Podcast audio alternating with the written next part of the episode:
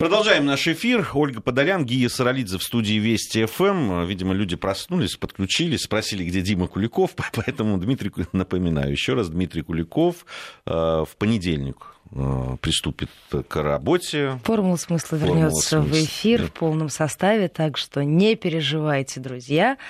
Все вернется уже буквально через несколько дней, в понедельник, пятница. Формула смысла с 7 до 11. Эфирные координаты прежние. 5533 Вести, плюс 7 903 170 63 63. Это наши эфирные координаты. Присоединяйтесь к обсуждению тем, которые мы поднимаем в нашей студии. Ну, вот, кстати, продолжение нашего разговора. Вот буквально в, э, накануне пришли сообщения о том, что ревнивый житель Прикамья вонзил нож в грудь возлюбленной во время ссоры. Так что та тема, которую мы обсуждали в прошлом часе, она, конечно, невероятно актуальная для А- а- Актуальна нашей она, и судя, судя по нашему э, соцпорталу, действительно очень много э, пришло сообщений. Они разные. Э, Кто-то говорит о том, что нельзя слепо следовать. Ну, почему-то все время про- на Запад кидав- кивают в этом случае.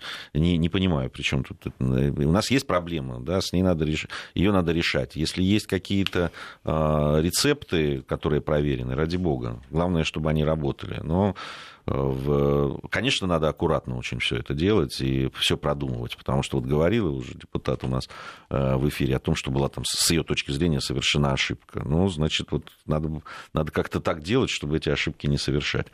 А, у нас спрашивают, где Ростислав Ищенко. Ждем. Ждем. Ждем. Э, президент Центра системного анализа и прогнози- э, прогнозирования Владимир Ростислав Ростислав Владимирович Ищенко, Ищенко, да, должен быть у нас в эфире, но пока вот, к сожалению, э, пока не пришел. А, Что хотелось бы с ним обсудить, э, э, действительно, очень много вчера было сделано заявлений по поводу Украины, э, взаимоотношений России с Украиной. Президент России встречался с главными редакторами различных и печатных изданий, и информационных Да, в преддверии агентств. Дня печати. Да, э, в 13 января же у нас, да? Э, Ну, такой день выбрали.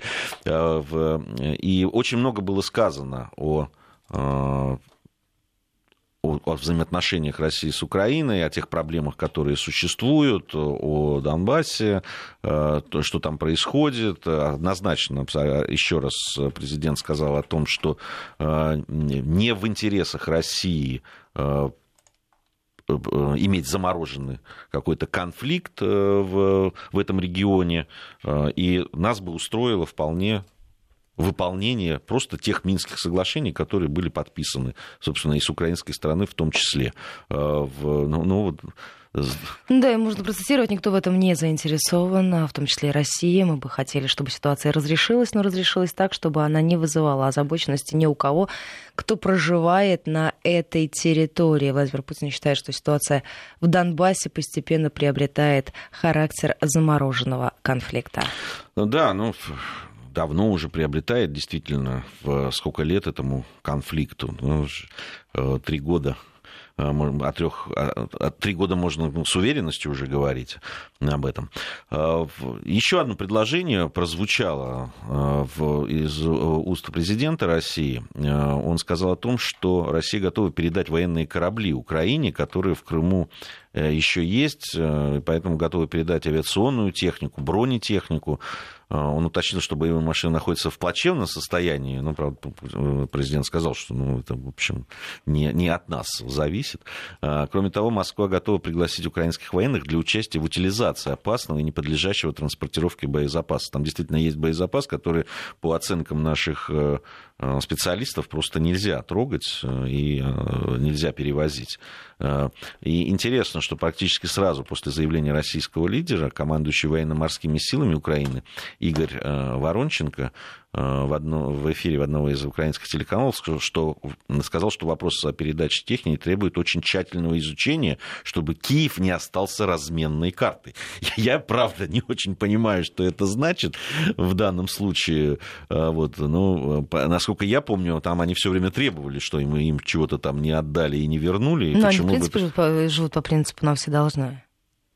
Ну, если, да, кредиты и так далее. Ну, должны, либо, либо либо много должны. Кто-то просто должен, кто-то очень много должен.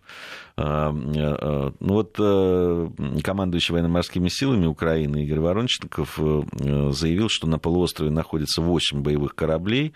Одному из них требовался ремонт главных двигателей. Э, и как, там два батальона практически готовы к работе. А, в общем, я есть реакция, но даже это уже э, приятно в наших с Украиной отношениях, что что-то происходит. Э, есть какая-то реакция, пускай даже такая э, не очень адекватная, но хотя бы по, по какому-то делу, да, по конкретному, а не просто э, такие бросания фраз и каких-то лозунгов. Вот, э, были, были, были, э, был разговор и о э, взаимоотношениях напрямую Украины и России. И президент сказал о том, что надеется, во всяком случае, на то, что если удастся решить проблему Донбасса в рамках Минских соглашений, то тогда и отношения между странами могут сдвинуться до той мертвой точки, которая замерла там, на, видимо, на самом низком уже э, на самой низкой отметке и что-то происходить. Я, честно говоря, ну, в то, что Украина начнет э, действительно двигаться по пути там, реализации Минских соглашений, мне верится с трудом, правда. Э, и это сейчас вот то, что я говорю, это очень дипломатично, да, выражаясь. Да, Владимир Путин сказал по поводу наших отношений с Украиной в целом, абсолютно ненормальная ситуация, когда вместо конструктивного развития отношений между двумя близкими братскими странами складывается ситуация, которую мы сегодня наблюдаем. Да. А, по поводу Украины пишут, что а, многие а, слушатели говорят о том, что уже даже устали слушать об Укра... о Украине. Ну, знаете, устали, не устали, это, есть, это, это огромная проблема. Это очень серьезный вызов политический, идеологический, какой хотите. И, э, конечно, радиостанция, информационная радиостанция, которая э, работает именно в этом, просто не имеет права не говорить и не следить за тем, что э, происходит в этом, в этом в этой области и в, на этом направлении. Ну, мы, я напомню, что мы Ростислава Ищенко ждем в в, в эфире. В ближайшее ну, время, ну, да. Ну, надеемся. Во всяком случае, связаться мы пока не можем с Ростиславом, э, даже немножко волнуемся по этому поводу. А, ну, э, надеюсь, что Ростислав появится, и мы тогда украинские э, все вопросы, которые вокруг Украины, с ним обсудим он действительно один из политологов, которые детально разбираются в этом э, вопросе. Ну, что там говорить, долго жил, это родная его страна. А, мы же давайте тогда вернемся к нашим э, опросам, которые у нас продолжаются, э, продолжают приходить. Кстати, мы же не подвели результаты голосования. Да, вот вот мы как-то так очень сильно увлеклись. 46% наших слушателей считают, что ситуация может каким-то образом измениться с принятием а, закона, о котором мы говорили в первой части нашей программы.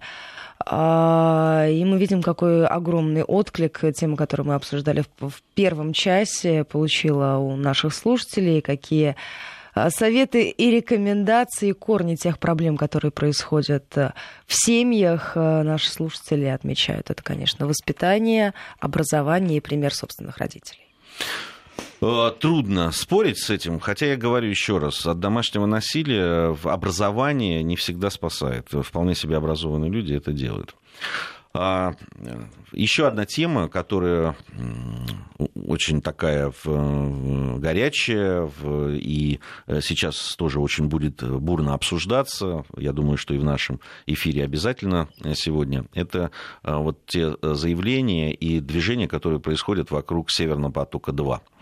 А, Всемирный фонд дикой природы и Союз охраны природы Германии потребовал от ведущих немецких политиков положить конец проекту строительства строительства газопровода «Северный поток-2». Об этом говорится в письме, которое было направлено экологами канцлеру ФРГ Ангеле Меркель, председателю ХСС Хорсту Зеерхоферу и лидеру СДПГ Мартину Шульцу. Ну, то есть всем сейчас активно участвующим в, вот в этих коалиционных э, разговорах по поводу формирования нового правительства э, в ФРГ.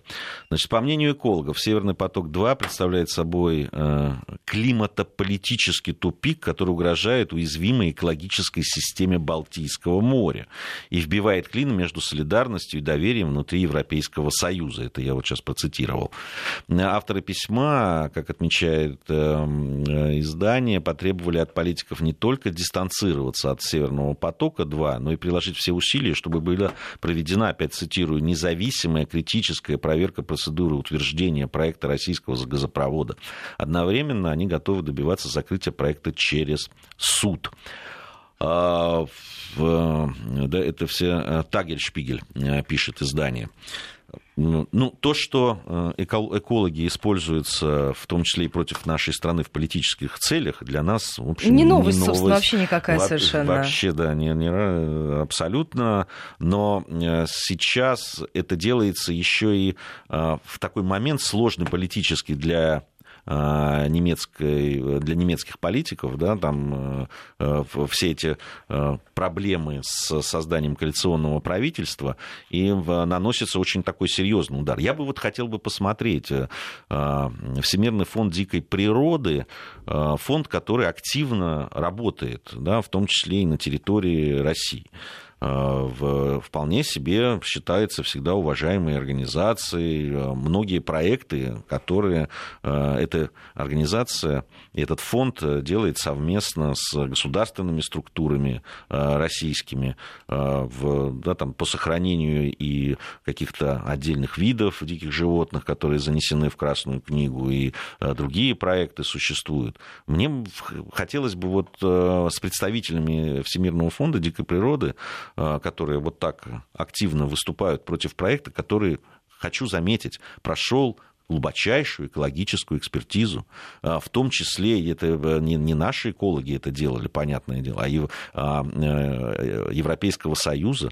А, ни одна уважающая себя серьезная фирма, да, европейская, а я напомню, что в Северном потоке-2 участвует не одна подобный да, концерн, не приступит вообще, даже не подойдет близко, если нет экологической экспертизы ну, просто даже рассматривать этого не будет.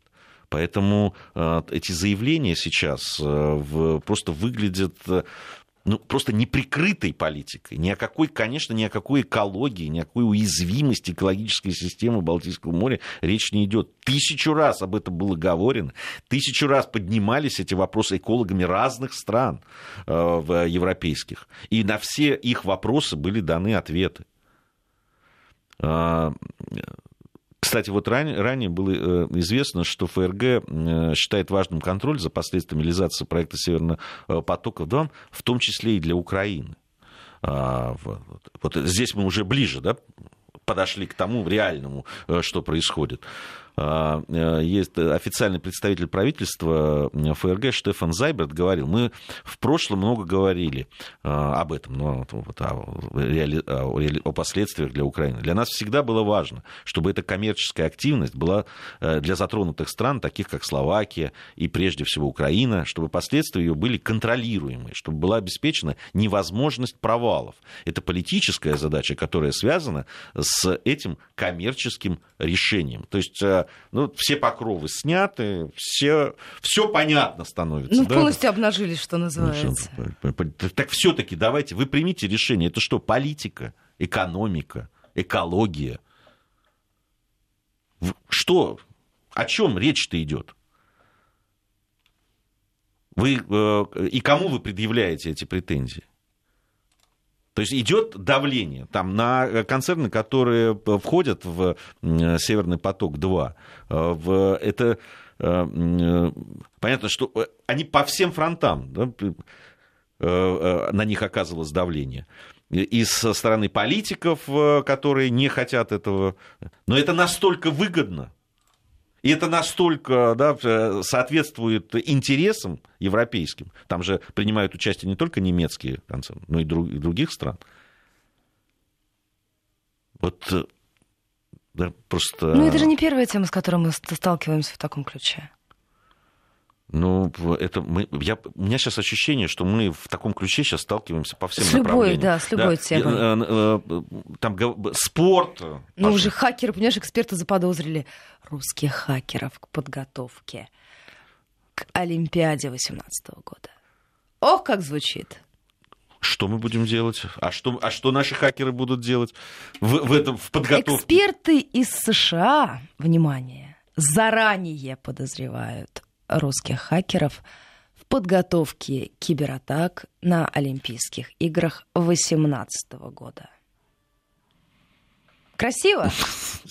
Я, не, правда, не, не, под, не понимаю, что, что они будут делать. Э, э, вот эти хакеры, они а, а, в как, какого рода... Атаковать Олимпиаду 2018 года. Ну что, они будут э, года. там подтасовывать результаты. Э. Доступ к учетным записям электронной почты. О как! Но это, это там кто-то, они вот эту э, хакерскую группу Fancy Bears, про да, это идет. Да, да. Они, да? они там, там что-то регистрируют домены, которые три имитируют... Штуки. Три, сайт, три, понимаешь, три домена они нашли. Которые имитируют сайты Всемирного антидопингового агентства. А, а вот ответить на, э, ответить на обвинение вот этой хакерской группы Fancy Bears по поводу того, что Макларен э, вступил в сговор, и вся эта история, с, с, да, вся, вся эта история была политическая, они не хотят? Они не хотят ответить вот на это? на то, что была там, да, там опубликована переписка, пускай скажут либо, что это э, недостоверно, fake или что не так, да, fake news, что это не так. Они, они просто не считают нужным даже отвечать на это.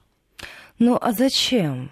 Понимаешь? Зачем? Мне, знаешь, Им это всегда, не надо. Мне знаешь, что всегда нравится? Вот они уже там заподозрили, да? Они говорят, мы подозреваем хакерскую группу, а, э, что она регистрирует домены, которые имитируют сайты Всемирного антидопингового агентства, антидопингового агентства США, Олимпийского совета Азии.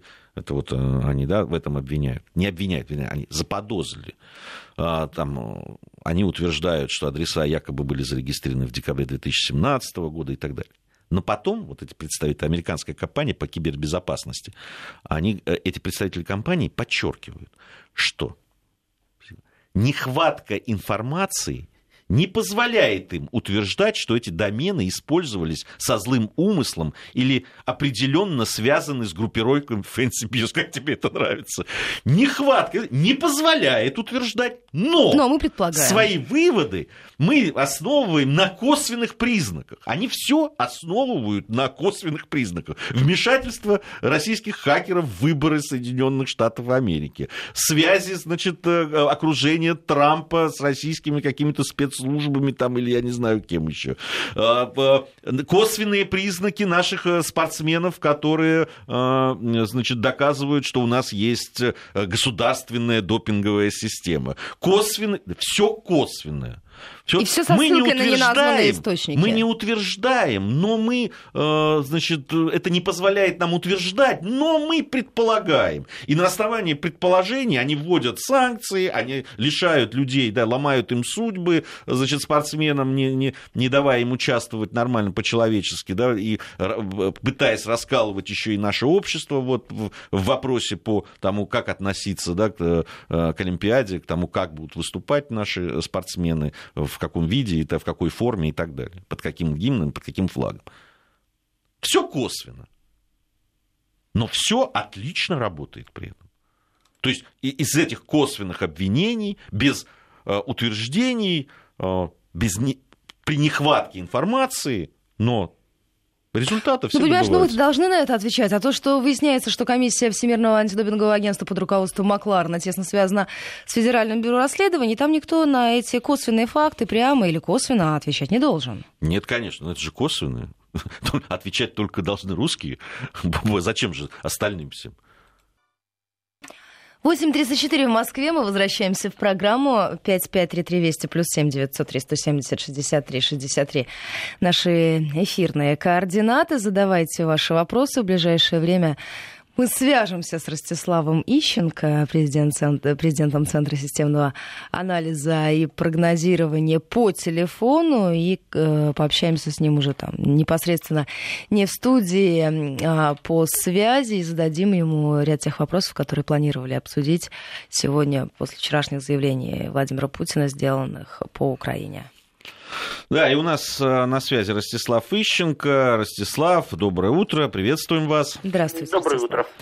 А, Ростислав, вчера на э, в встрече э, с посвященными вот накануне Дню печати, была встреча с главными редакторами печатных СМИ российских, информационных агентств. Было э, президентом России много заявлений сделано по поводу отношений с Украиной, по поводу того, что происходит на востоке Украины и так далее.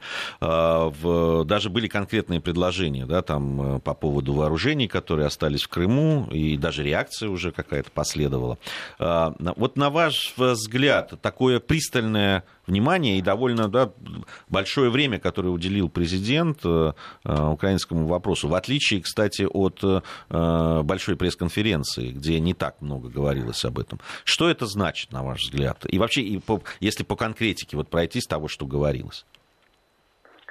Ну, э, во-первых, ничего не значит, потому что большое время, да, президент Украине уделял в 2014 году, и в 2015 году, и в 2016 году, и в 2017 году.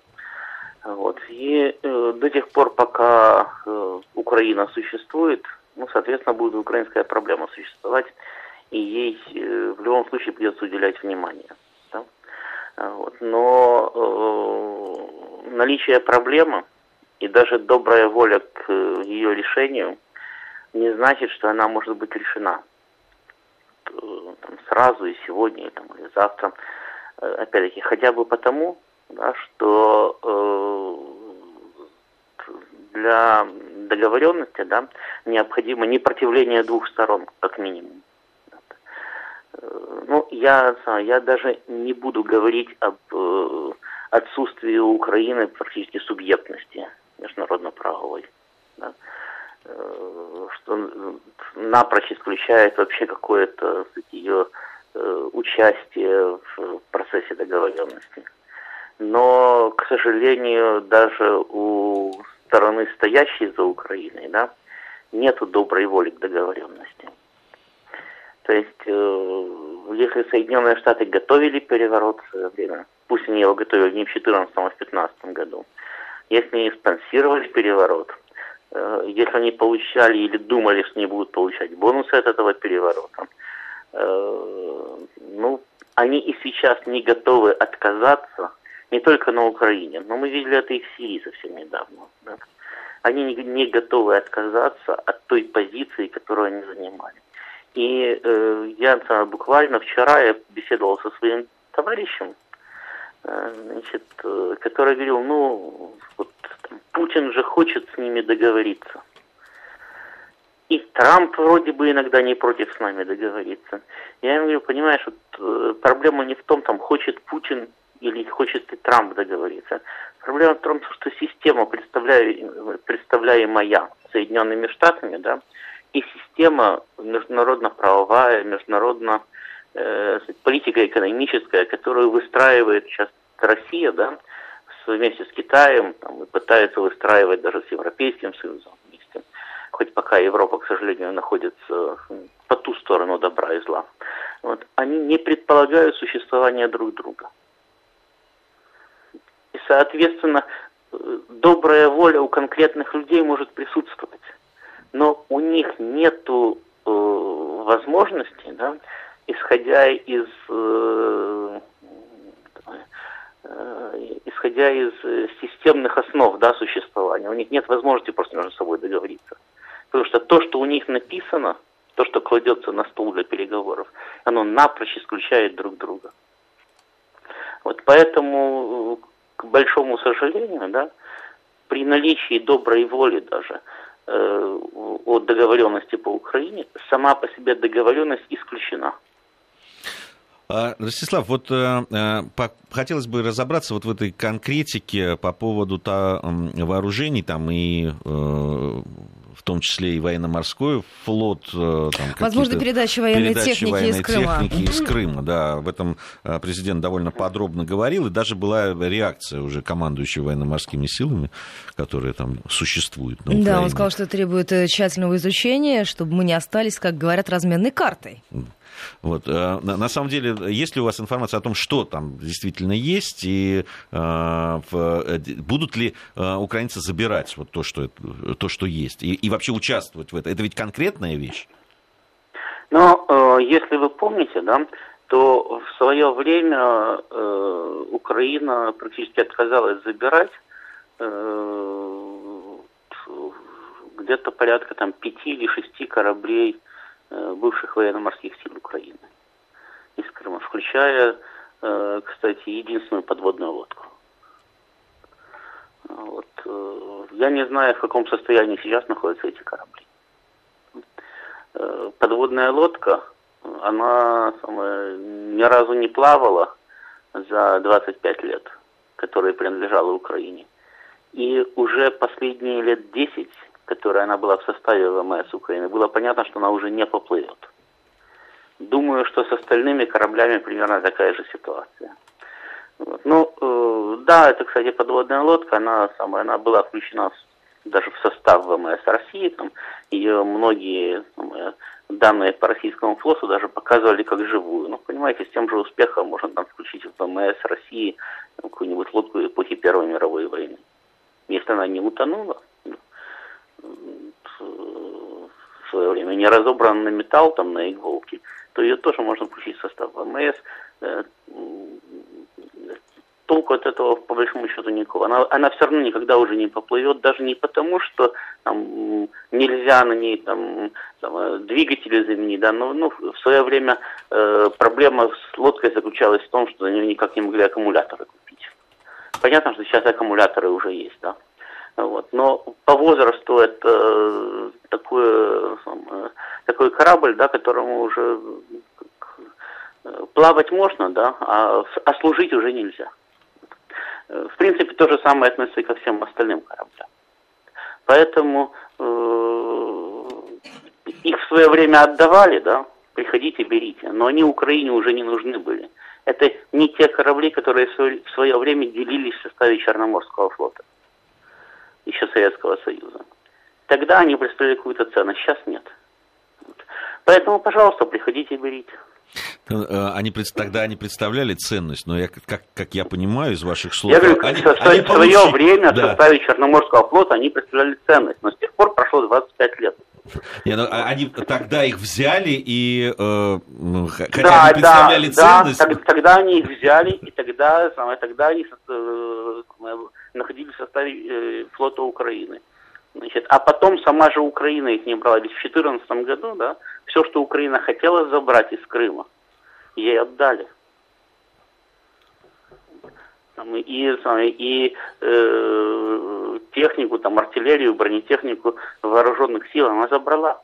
Ей же самое, и, и корабли она забрала. Ведь в свое время весь, он самый, весь Черноморский флот, да, включая флагман украинский, фрегат Гетман Сагадачный, он же в свое время был блокирован в Крыму, и э, его можно было там и оставить. Но все, что Украина хотела тогда, Украина забрала.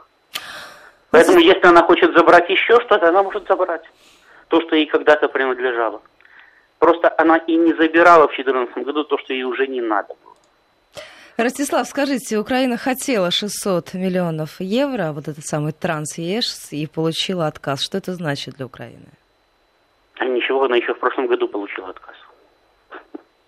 Он говорит, дело в том, что э, сейчас ей просто подтвердили, что денег не дадут. Ну, то есть они особо на эти деньги не рассчитывали, либо они предполагали, что каким-то образом это решение может Нет, измениться? Рассчитывать они могут сколько угодно. Но знаете, если вы у меня пять месяцев назад попросили деньги, я вам сказал, что не дам. И раз в месяц вы их регулярно просите, я говорю, да, все осталось так же, не дам. То по большому счету ничего нового для вас не случилось. Если вы помните, мы с вами еще до Нового года да, говорили о том, что Порошенко деньги не дали, последний транш 600 миллионов евро, но Порошенко, который побывал в Брюсселе, сказал, что э, он договорился о том, что ему дадут 2 миллиарда вместо этих 600 миллионов. И мы тогда говорили, что это просто, ну как, э, заявление Порошенко для внутреннего употребления. Ну вот сейчас ему сказали, что не дадут ни те 600 миллионов, ни следующие 600 миллионов, о которых он якобы договорился. Ну, если бы Порошенко сказал, что он договорился о 20 миллиардах, да, то можно было бы говорить там еще через месяц, через два месяца, через три месяца, через четыре месяца. А вот мы опять попросили, а нам опять не дали. Э, Ростислав, у нас сейчас э, будет небольшая пауза, узнаем э, погоду и региональные новости, затем свяжемся с вами. Есть еще несколько вопросов, о которых хотелось бы поговорить. Продолжаем наш эфир. Ольга Подорян, Гия Саралидзе в студии Вести ФМ, 8.47 московское время. У нас на связи Ростислав Ищенко. Продолжаем мы говорить о тех новостях и о тех процессах, которые вокруг Украины происходят. Ростислав, вот мы обсуждали, тут я приводил уже слова, там очередное такое, очередные нападки пошли на в газопровод «Северный поток-2», Э, теперь со стороны экологов, там Всемирный фонд дикой природы и Союз охраны природы Германии потребовали от ведущих немецких э, политиков положить конец проекту строительства газопровода. Но э, есть и еще очень любопытное там заявление одного из представителей правительства ФРГ, Штефана Зайберта, он ранее его сделал, о том, что нужно очень, что важен контроль за последствиями реализации проекта «Северный поток-2», в том числе для Украины. И вот в тех словах, которые я приводил, уже там говорится о том, что будет, э, что коммерческая активность может затронуть страны, такие как Словакия и прежде всего Украина, и что последствия должны быть э, контролируемы. Э, это вот опять очередная попытка да, там, защитить какие-то интересы, в том числе экономические, э, Украины за счет, собственно, европейских потребителей, получается, да, для которых, э, для которых лишают возможности получать газ по э, надежному, что очень важно, да, и более дешевому пути. Георгий, когда мы с вами были маленькие-маленькие, да, а Ольга еще вообще не родилась, Помните, был такой контракт, э, газ-трубы назывался? Да, да, был, конечно, помню. Вот, когда, когда Советский Союз строил те газопроводы, кстати, которые сейчас э, тянутся через территорию Украины, для того, чтобы обеспечить Европейский Союз, которого еще не было, да? Но тогда было Европейское экономическое сообщество газом. И, э, как вы помните, тогда Соединенные Штаты выступали резко против кстати, тогда против Советского Союза были введены санкции. Э, он еще не успел даже на, на Афганистан напасть, бедный Советский Союз, да? А Россия еще не успела начать войну против Украины тогда. Как сейчас говорят Соединенные Штаты, их друзья на Украине, да? Вот. Но санкции тогда уже были введены. И именно потому, что начали строиться эти газопроводы. И тогда, кстати, Европейский Союз свою часть контракта не выполнил. И в Советском Союзе были построены заводы по производству этих самых труб. И газопроводы были проложены. И на зло Европе, которая не хотела получать дешевый советский газ, газ в Европу пошел. И Европа плакала, пищала, но покупала этот газ, потому что он был дешевый, несмотря на то, что был советский. Вот ровно то же самое происходит с Северным потоком-1, который уже построен, да, о котором говорили, что он никогда не будет построен. Об этом говорили украинцы, об этом говорили восточные европейцы, и об этом говорили западные европейцы. Но он был построен при помощи западноевропейцев, кстати, при их участии и даже при их долевом финансировании. Ровным счетом то же самое происходит в потоке.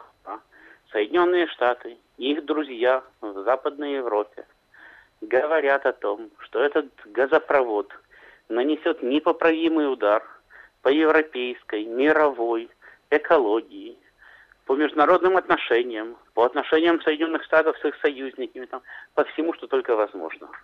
Наступит на хвост и будет по нему топтаться. И тем не менее газоповорот строится, и совсем недавно, буквально на прошлой неделе, между Новым годом и Старым Новым годом, и прям после Рождества, Норвегия, которая, кстати, к этому газопроводу, как один из поставщиков газа, все еще поставщиков, хоть норвежский газ заканчивается, но тем не менее она ее все еще поставляет в Европу. И таким образом, как один из конкурентов России, да, она плохо относится ко всем потокам. И тем не менее, Норвегия, норвежская фирма конкретно, приняла участие да, в строительстве этого самого Северного потока-2, а когда Украина обратилась к норвежскому правительству и сказали, а что мы можем сделать? Это коммерческие интересы, что же нашим людям деньги не зарабатывать. Вот так вот было, есть и будет. Эти газопроводы строятся не потому, что Россия просто вот мечтает проложить трубу в никуда, как в свое время Украина проложила, да? э, э, трубу Одесса-Броды. И, и гонять по ней воздух. Эти газопроводы строятся по одной простой причине. Они нужны Европе. И Европе никуда не деться. Она может отказаться от газопровода, она может отказаться от российского газа. От того, который будет типа Северного потока-2. От того, который сейчас идет по украинской трубопроводной системе. Вообще отказаться покупать российский газ. Это самая простая вещь. И никто тогда ничего строить не будет. А то, что есть, разберут. Но если она откажется покупать российский газ, то все европейское производство остановится. На сегодня российский газ составляет примерно половину европейской энергетики и примерно две трети конкретно газа, который получает Европа. То есть если она от него откажется, ее производство не будет работать. Украина, кстати, отказалась от половины примерно закупаемого ей газа из России. Ну, ради бога. Но ну, вот она, это... она, она смогла от этого отказаться, Украина, именно потому, что ее производство перестало работать. Если Европа хочет повторить этот подвиг, пожалуйста нет вопросов. Там э, вот этот сюжет, который, э, о котором вы упомянули, Ростислав, он, конечно, очень любопытный по поводу Норвегии. Там же э, известно, что э, э, по э, Nord Stream 2 этому э, Норвегия, Швеция и Дания э, придерживались одной точки зрения в противовес Германии, Австрии, Франции и Нидерланды, которые э, за э, российский поток-2. С другой, э, Северный поток-2.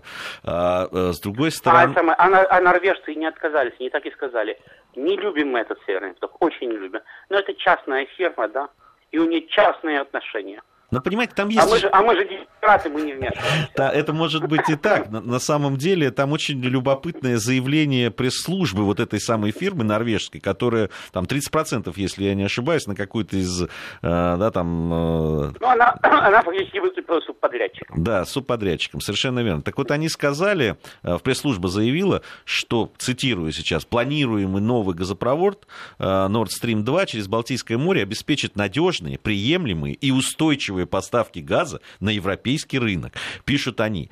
И э, э, ведь когда Норвегия, Швеция и Дания говорят о том, что им не очень нравится э, э, э Северный поток-2, они э, все время апеллировали к запасам норвежским. Но вот по поводу того, сколько этих запасов и насколько это действительно будет обеспечено норвежскими разработками безопас... энергобезопасности Европы, там вот большой, большой вопрос вопрос. И то, что норвежские э, фирмы участвуют теперь в российском потоке, говорит о том, что, видимо, что-то они знают такое, что позволяет им а участвовать. Что это, Георгий, это всем известно, там он сам, норвежские запасы исчерпываются. Послушайте, если бы они бы могли бы закрыть норвежскими газовыми запасами, да, или в свое время британскими свои проблемы, они бы не платили бы России, они бы покупали бы сами у себя. А так ситуация простая. Помните э, притчу о том, как цыган учил лошадь не есть. И совсем было научил, но кобыла сдохла. Да, да. Россия может не продавать газ. Европейский Союз не может его не покупать. Ростислав, спасибо вам большое. вот напоследок такая замечательная иллюстрация. житель, житель украинской Винницы разобрал отопление в своем доме в страхе перед российским газом. Чтобы не греться за счет России, мужчина разобрал газовый котел и отключил все электрические приборы. Мать украинца была вынуждена вызвать санитаров. А, Что-то это напоминает. Да, мы сейчас прервемся буквально на несколько минут. У нас впереди новости начала часа, и буквально сразу после короткого перерыва вернемся в студию и продолжим.